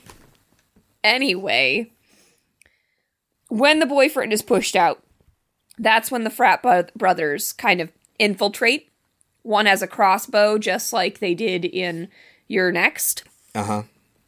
though it's not used to the same effect. I mean, they do. Do they get anyone with the crossbow? Does anyone get hit with it? I feel like somebody does. The boyfriend. Oh yeah. But aside from the boyfriend, When he comes back to apologize, he gets shot. I know they shoot it a couple times, so they're not good at it, Yeah. and they miss people. And the women immediately become just total badasses, and they come up with this total, like, serious plan. And I was like, I'm okay with that. Okay, yeah, I'm no, okay with totally. that. Good for them. That's her point is that she's tired of looking at horror movies and seeing even the final girl trope where it's like, yeah, the girl is the final is the one to take down the evil villain. Yeah, but the way she's presented throughout the entire movie and even in the pursuit of her is as this weak and floundering individual who has to kind of get over that. Why can't they just be strong? Why can't we have a female Rambo? Despite all the political implications of Rambo. So, yeah, Jesse comes back to apologize, but is promptly killed. Yeah. But he does have a great moment where he's like, My girls, I'm going to take care of my girls. which is the what the movie's saying this is what men should be acting like this is how an ally acts and then he's promptly killed yes immediately after that line. uh-huh So, okay. uh-huh so i shouldn't act that way because i'll get hurt Oh. that you can also make arguments that no you shouldn't you don't need to protect me i'm da da da da is that what the movie's saying maybe At one point, I think Imogen Poots gets like knocked to the ground or something, but she grabs onto one of the killers to stop him from going after one of her sorority sisters. Uh-huh. And I wrote down, I was so mad. I was like, she grabbed him, but that's all? Like, she Uh-huh. didn't bite him, she didn't punch him in the dick, like nothing? Like, Mhm. just, let me just grab your feet. And he like kicks her away. Yeah. okay. Like, I would bite. Yeah. Immediately bite. Human bites are like super painful. somewhere in here and you can tell me if you have this written down this way somewhere in here we see the campus security guy Yes, he is coming, and you're thinking, I don't know what's going to happen to this dude, but you're thinking at least they've got somebody coming to their aid. And then he opens the door to a place and he sees a bunch of women kicking the ass. One woman is, is sitting over a guy in a hood and and kills him right in front of the the campus security guy. one of the best moments of the film. Yeah, and you realize that this is happening at other sororities throughout the campus, and this particular one, there's like five or six different women that just rocked these dudes. Yes, but one very quickly jumps up and kills the security guard. Yes. He the security guard dies here. This is also where we get to see where they live. Did you see the address? Oh, yes, it's it's 1974 Elm Street or something like that. Yeah. So it has a reference to 74, which is when the first Black Christmas came out, and then Elm, which is obviously Nightmare on Elm Street. Yes. But this is around the time when they start to recognize that they're not bleeding when Yeah. they kill them. All this black shit is coming out of them. I, I wrote, You're introducing magic into the reality of a film, a reality that is otherwise very natural, just so you can, what, get a PG 13 rating and insert a bad metaphor for toxic masculinity? yes. Okay. And it ex- makes an excuse for why they're so strong, even though, I mean, like, I don't want to be a dick, but, like, they're against women. I, what do you want? Like, it- Well, it also explains how they, instead of just dudes propping up old systems that were instituted by people a long time ago who are completely irrelevant now, this is all happening to them now because this man was brought back to life? So, like, how does that support your metaphor? How does that support reality now? because we don't have a bunch of old are you saying that these old men are being brought back to life by these old institutions but then you're giving power to the past and not power to the people who are here right now supporting that status quo they're the villains yep. Agreed. but no they made the person in the past the villains Well, they're trying to make it clear that, like, men have been told from day Yep. one. And they try to do that. But at the same time, then you should be trying to find a way to help men not be toxic. But none of this movie does that. That's one of, for me, that's one of the biggest drawbacks. Is that there is not a strong male character who wants to help and defend women. Yeah, so Nate already died. That's the boyfriend, not Jesse. Jesse is one of the girls. Right. Um, Jesse is Nate's girlfriend. Oh, okay. no, Marty. dead. Marty is Nate's girlfriend. Marty's so who's dead. Jesse? I don't know. I She's- fucking Jesse's yeah. dead too. uh, it doesn't matter. The only two women from the sorority that end up surviving, as that we know of at this point, are Riley and Chris. Yes. But anyway, yeah. So we have Nate who dies, uh, defending them, and then we have Landon who ends up getting hypnotized by them. Yeah. So there's no good male characters, and that's kind of the biggest failing here. I, I, The movie's saying that you don't you don't need men. I understand that. I guess. I totally am for that. You don't need a man. I co- completely agree. But you didn't need a male to help them. You could have just had like a strong male that at least was like a friend or something. mm-hmm. But whatever. I think that's supposed to be Landon, but then they muddied it up by having him. yeah. You know, you could have more than just those two dudes. Yeah. uh, it is pretty great though. Imogen Poots' friend, what's her name? Chris. Chris, I think, is the one who kills one of them with a plastic bag, right? Yeah, I think so. One of them does does the plastic bag just like the original. This is what like it's not a remake, but there are tons of little references to the original like this. Yes. They have a keys moment, although they don't say the keys, Uh-huh. but they're looking for them. They end up finding them. They drive away. She starts, Imogen Poots starts telling her like this long theory about this magical bust, and I'm like, what have you seen that's made you understand that it's a magical bust? Because we've been given hints throughout the film. You saw one moment with, the black, goop. shit. Yeah, uh-huh. And now that's these guys are bleeding black goop. I guess. So she's like, "Oh, and that black black goop she saw came from the bust." I So guess. she's putting no, no, you're right. We're both right here. She is correct. She is putting it together with the clues that she has, but imagine saying this to another person out loud and then being upset that they're not on your side. You're not going to follow my crazy magic plan? You told me to stand up and do something, and I'm trying to do something. So Imogen wants to go back and fight against this fraternity, and the other chick is like, uh, we need to go to the police. And Imogen's like, they'll never believe us. And I'm like, wait, but you have bodies this time. Yes, uh-huh. This is different. So anyway, she gets out of the car and they they go their separate ways. It's like, oh, this is the fracturing of the sisterhood because it couldn't stay together. They're not as strong. And so Imogen goes to the frat house and Chris tries to go tell the police or something. but for some reason, she stops at the other sorority. she sees the women. The women stop. There's there. The security cop car is there. There's some commotion, and the women come out. Go, let us in, let us in, let us in. And she lets them into her car. And then that's the last we're going to see of Chris for a while. Well, but there's like a dude that follows them, and I was really mad that she didn't reverse and just hit him. Didn't she? I don't think she did. I wrote, why not reverse? Yeah. But they just drive away. Okay, and, and so- that's when I wrote, good lord, this acting. So the acting must have been really bad in that moment. uh-huh. So- or, uh, oh no, it's between the fight between Imogen and her friend, because Imogen's like, I thought you were a fighter. I need you to help me. I need you to create a distraction so that I can sneak into the room where they were holding the ceremony and get to the bust. Because that is where the power is coming from. Excuse me, what? A magical bust? No, we're going to the cops. What are we going to tell them?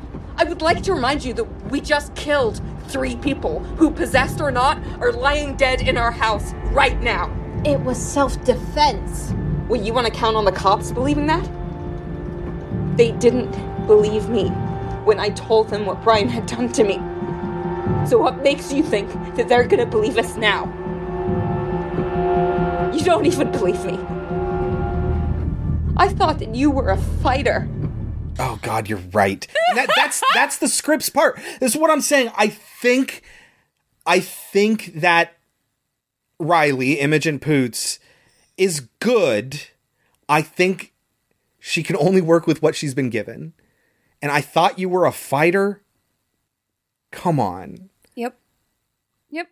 Anyway, so we see Riley go back to the fraternity. And Landon is there again. For Uh-huh. some reason, she just always runs into Landon. I don't know what he's doing. He's not supposed to be stalking her, that I can tell you. But he just always happens to be wherever she's going. Well, he's there. He's getting the cross thing on his. He's being Not yet. initiated, Not yet. Oh, when he first gets there, you have no idea. Now, we do know. Oh, because it's empty. Yes. No, I remember the place is seemingly empty. Now, we do know that he brought.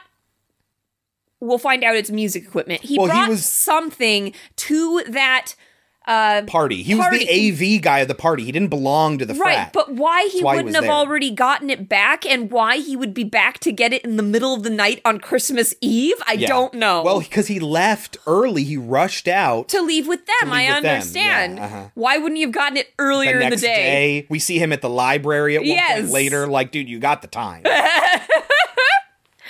But so he's pissed because they've destroyed his sound mixer. Uh-huh. But he also knows like part of her plan, and his his job is to like distract them if they're there. I think so. and so he starts making a ruckus, but it's not just like, hey, what's going on in here? They come in, hoods and everything, and there's tons of them. And he's like, oh shit. Yes. But Imogen is able to get in quietly because this is happening. And they're like, hey, you got a headache? That's just the founder drawing out your Drawing out your true alpha. I mean, I think I hate and love it at the same time. I don't know. But so yeah, they they change him and it here's the thing. It's like so many other movies where if you kill Queen Bee, they all all the drones will die, right? Uh-huh. So remember that when they're just killing a bunch of people. Yeah. Because those are just innocent frat boys Yep. that have been changed.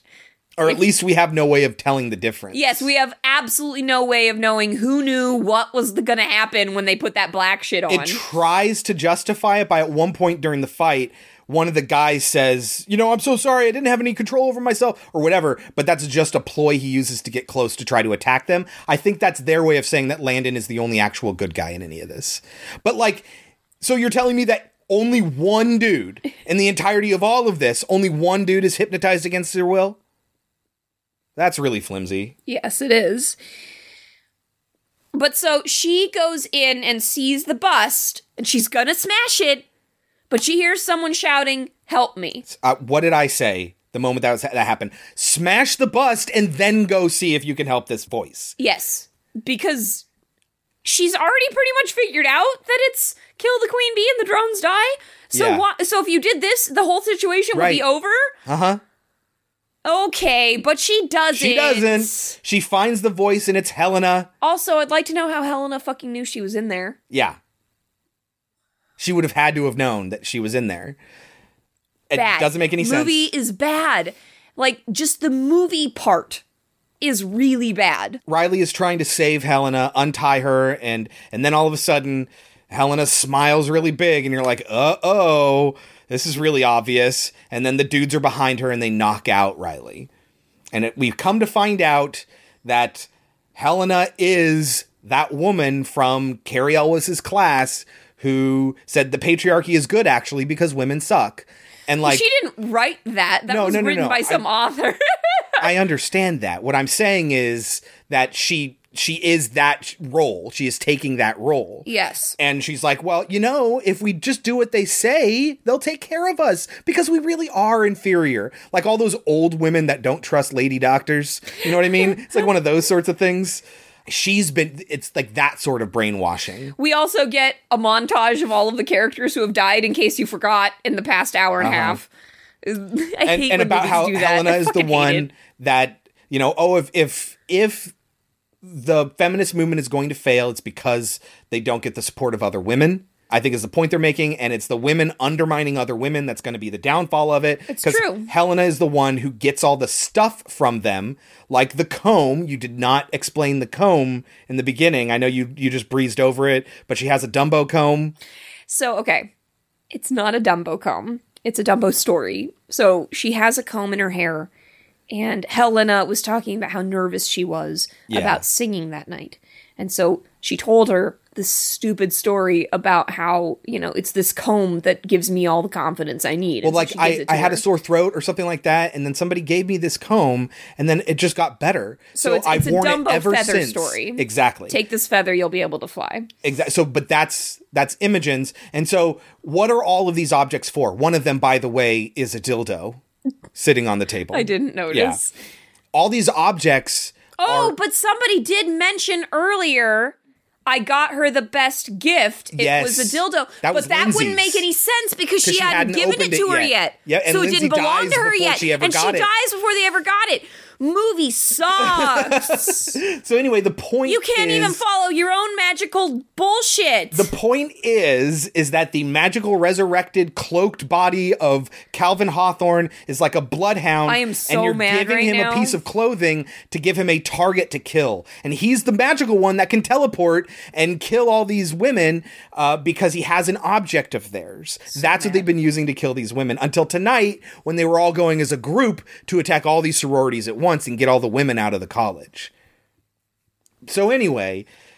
They're They not kill- killing. They're not killing Imogen Poots. they kill Helena right away. Yes. Not really sure why. I don't like. well, for the metaphor. So you're if you try to be on the side of the patriarchy, you're just hurting yourself. I understand, but It's so again, bad. movie wise, Yes. Why would you kill her before you would kill Imogen? Exactly.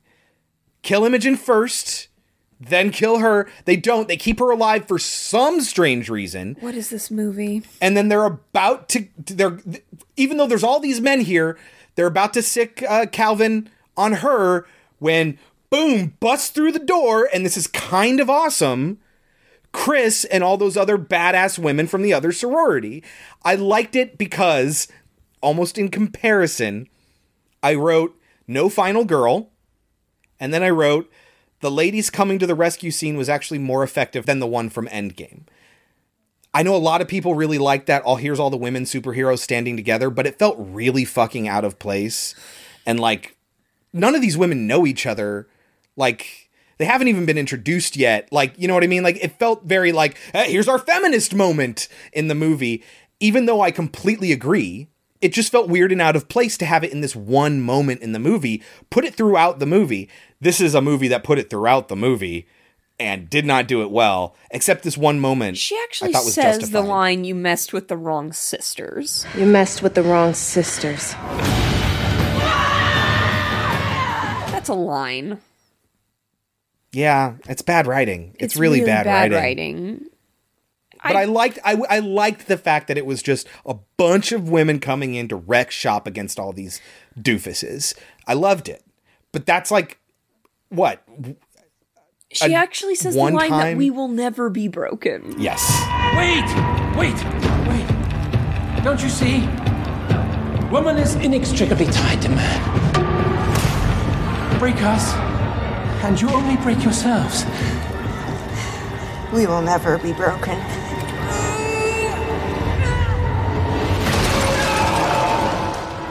It's bad writing. it's bad, bad writing. But they do set a dude on fire, which is great. Yeah. but yeah, and that's when Imogen says, "You were right. I should have been fighting the whole time." Which Yep. again, it's it's reinstating the fact that it doesn't matter how much you piss people off. You need to have your voice heard, which I'm super torn about. Yes. I, I, I- 100% understand that sentiment and I agree with it to a point. But if you're burying your good argument in something that's turning people away from that argument, are you really doing more good than harm? I guess I've just always been of the opinion that you pick your fucking battles. Yes. I, I like there are things that we should be fighting for. Where did I where did we hear that? We just heard that. I don't know. But Something about somebody learning when to pick their battles. I think that was X Files. Was it X-Files? I think that was X Files. Yeah. But like, you know, you, but again, there are a lot of women that would be very mad at me for saying that. Yeah. And I understand why they would be mad at me. Mhm. I get it. So I'm want- I- very torn. I'm going to come across horribly in this episode and I'm not looking forward to it. And that's the worst part about this movie is that I'm like, I am in full support of the things you were trying to say. Unfortunately, you're not saying them well, and then your movie just plain sucks. My last note in in my notes for this movie is the road to hell is paved with good intentions. I fully believe that Sophia Takal is a wonderful woman who believes strongly in, in feminist ideals, and I agree with her on all those ideals. I think she has the best intentions with this, but what she ended up making, it's not a free pass for us to all think that your movie's good because we agree with its ideals. The movie's just bad. Yeah, the movie itself is bad, but on top of that, it's a muddled metaphor now. every once in a bad. while, every once in a while, she just fucks up her message, and it's just Uh-huh. like, what? Come on, with a movie that's as straightforward as this, how is it that difficult Yeah. to not keep it from being fucked? But, but Just again, go back and watch the first Black Christmas, people. It's incredible, and we love it, and we watch it all the time. and it's all about feminism. Uh huh. It just doesn't irritate you with it, and it doesn't ruin the movie with it.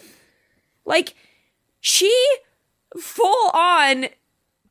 I mean, it was 1974, and she's like, "I'm having a fucking abortion." Like Yep. that was a And huge you deal. You can't tell me that I'm not. Despite the fact that her husband, her boyfriend, wanted to marry her, like Uh-huh. he was gonna give her everything that back then what a girl should have wanted, Mhm. and she didn't. Like, And then how the is dude- that not clearly feministic? the dude who it ruined his life because he couldn't get over it. He fucked himself over because he was he couldn't allow this woman to control her own reproductive system.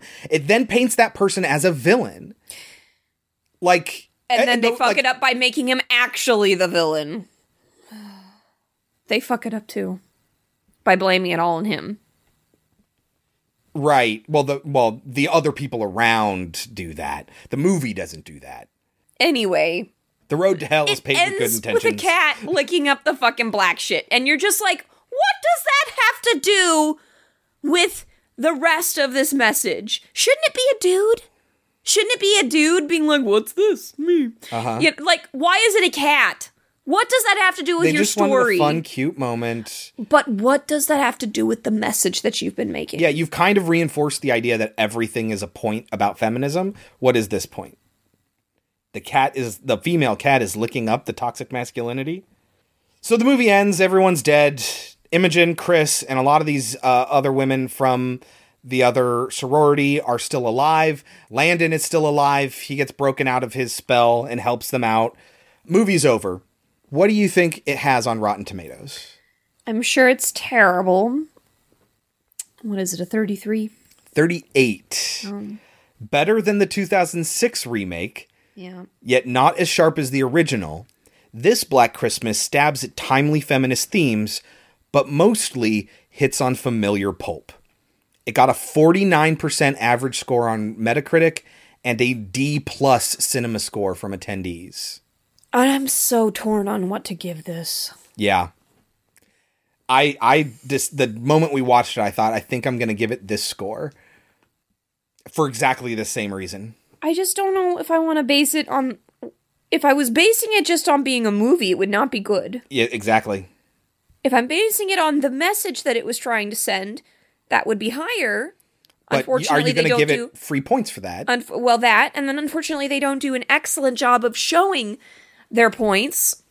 So that loses points too. It sucks that they've put me in this position where I feel like I'm not supporting Yep. productions made by all women and making the the message clear that we're not going to take this shit anymore. And I don't want women to think that I'm not for that because I absolutely am. I'm excited by the concept, but again, it's not a free pass. It doesn't you still have to make a good movie out of all of it. I'm going to give it a 50. That's exactly what I was going to give it. I'm going to give it a 50. That is exactly what I was like. I it's a terrible movie, but there's so much stuff I like about it. Everything's very natural. I like the relationships. There are very key moments that work for me, and I really like the message it's trying to send. But it fails consistently in getting that message across clearly, and in the process fucks up its plot. And so it's so frustrating in that regard that it's a battle back and forth of the things I like and the things I don't like. And so I just dropped right in the middle. It's a 50. What did I give the remake, the first remake? Normally I find that ahead of time, so let me look it up. I'm sure it was like a 10, if that. Maybe I gave it a 0. Uh, it was a 14. 14. That's right. Yeah, and that was back in 2007. We did a double feature. We did not Sorry. do that in 2007. 2017, it was a double feature, and it was one of the few ones that I never gave a grade to. There wasn't like a consistent you make a you give it a grade, I give it a grade. So back then, yeah, that was our ninth episode. Yeah. So, like, I read a lot of reviews that said that this was worse than the remake. No, absolutely not. It is absolutely not. It- it- uh, that remake is absolutely terrible. I mean, if you're thinking about it just purely as a remake, yeah, it's not a remake. If you if you want to say that the be- the first one is a better remake because it tries harder to It stick is. closer to the story, then yes. Mhm. But that's the only thing it yeah, has but better. we're not. We're it, might earn points for being a good remake, but that's not what we're grading. it's We're not a good remake anyway. yeah, we're so grading a movie. yeah. I think they could have called this something completely different. Yeah, I don't know why they called it Black Christmas. I guess because they wanted to make all those homages, but guess what? Well, that's how it started. You don't have to make homages. I mean, you don't have to call it uh, the remake if it's just going to make homages. Right, exactly. This is how Blumhouse operates, though. They get the rights to certain things to remake, or they get scripts that are really cheap to produce, and then they hand them over to a director that they can be very hands off with. What is your vision? How can we make that happen? And I love that philosophy of filmmaking, and it works out really well for Blumhouse because their successes are huge and their failures are small. They do fail, they fail a lot, but whenever they fail, it's not a big deal. Because they didn't put too much money into it. Exactly. But it making these low budget or lower budget, they're not like indie films or anything. Making them low budget gives them the freedom to tell their directors make what what your vision is. And I think that's really cool and that's exactly what they did here. And it had a lot of potential to be really cool, but yeah, 50. Yeah. I honestly think that if they had stuck closer to the original story, They could have done a better job of getting their message across. Yeah. Yeah. I feel like they could have just made them even stronger. Mhm. Could have just made those characters that we already knew and loved just a little bit stronger. Because honestly, that's all they need. They just need a little bit more oomph to them. Yeah. If you're going to make a message movie, your message and the plot should go hand in hand and support each other. They should build on each other. It- but in this movie, it's the opposite. There's the plot, the two things are battling against each other. Also, there's no Phil. Yeah, Barb. Answer me. There's none of that. So fuck this movie. Uh huh. There's no they, their version of the obscene phone calls is the threatening DMs. Like, come which on. are not nearly as terrifying. the villain isn't mysterious. They don't live at the end. Hey, There's all hey, sorts of things. I'm You not okay with the mysterious. I know killer. you hate that ending, and I love it. Anyway, that is Black Christmas 2019. That ends our Christmas themed weeks for this year, Kelsey. We're going into New Year's. What are we watching next week? That's right. It's New Year's next week. So we're going to watch End of Days. and Midnighters. I have no idea what Midnighters is, but Arnold Schwarzenegger's End of Days. Yes, it's a horror movie about New Year's. It's about the end of the world. I think I've seen it once. Yeah, I've seen it a couple of times, but it's been A very long a time. very long time. It's going to be awful. It's been like 20 years since But I I've know seen that movie. Chris is excited. Yeah. All right, that is next week, End of Days and Midnighters. Until then, you can always reach us at our website, podcemetery.com. Follow us on Twitter at podcemetery. Shout at us about our bad opinions if you want there. Don't forget to subscribe in your podcatcher of choice. A big help there is to rate and review, especially if it's a five star written review. Bigger than that is sharing us with your friends, and even bigger than that is, you know, just listening in the GD first place. Thank you all very, very much. We love each and every one of you. Until next week, I've been Chris. I've been Kelsey. And this has been Pod Cemetery. But before we go, Kelsey, any last words? Oh, Mother Superior, I've got a present for you. Santa's watching, Santa's creeping. Now you're nodding, now you're sleeping. Were you good for mom and dad? Santa knows if you've been bad. There might be a treat for you in Santa's bag of toys. But Christmas won't be fun and games for naughty girls and boys.